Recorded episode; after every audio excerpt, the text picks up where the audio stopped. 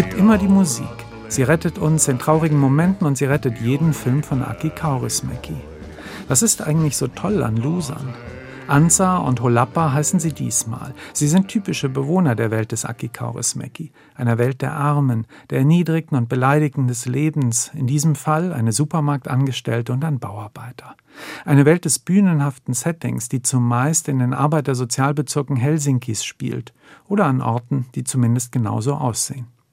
Eine Welt des süßlichen, abgestandenen Sozialidealismus, die immer schon rückständig war und sein sollte, aber noch nie so konservativ wirkte wie heute. Eine Welt der dramaturgischen und dialogischen Reduktion. Ich bin deprimiert. Warum? Weil ich so viel trinke.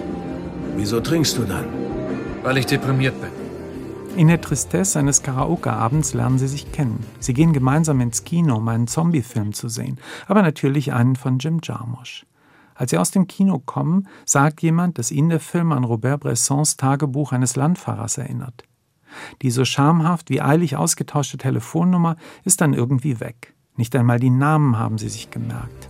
Wie das eben bei Losern so ist. Ich gebe dir meine Nummer. Ich weiß nicht mal deinen Namen.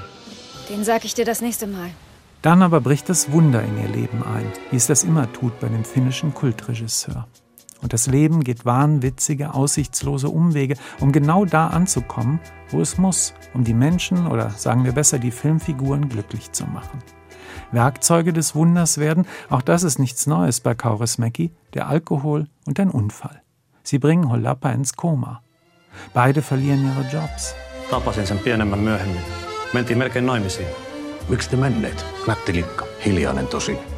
Hukkasin puhelinnumeron.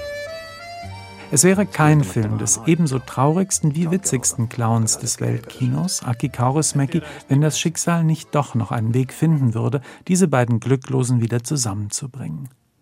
Solchen Geschichten, von den dunklen Wolken im Leben, die irgendwann vorüberziehen, und dem kleinen Glück inmitten der großen Traurigkeit, hat der finnische Regisseur sein ganzes filmisches Schaffen gewidmet. Mit betörender, stilistischer Strenge verweist er stets auf das kleinste anzunehmende Glück.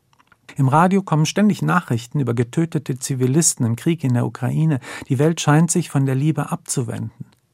Doch von hier aus filmt Kaurismäki eine Geschichte von Missverständnissen, Trennungen, Wiedersehen, die von den bösen Spielen geprägt ist, die der Zufall manchmal mit den Liebenden treibt, aber auch einer des Wiederfindens.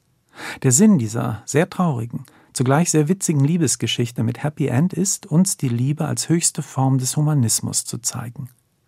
Dieser Film ist eine Liebeserklärung an die Menschen, die nie eine machen würden, die zugleich aber ganz wunderbar in einer holzgetäfelten Eckkneipe ihre Lebenszeit absitzen könnten. Ein echter Kaurismäki eben. Am Ende des Soundtracks hören wir eine finnische Version von Les Feuilles Mortes, dem Gedicht von Jacques Prévert, das von Yves Montand vertont wurde. Qui nous ressemble Toi tu m'aimais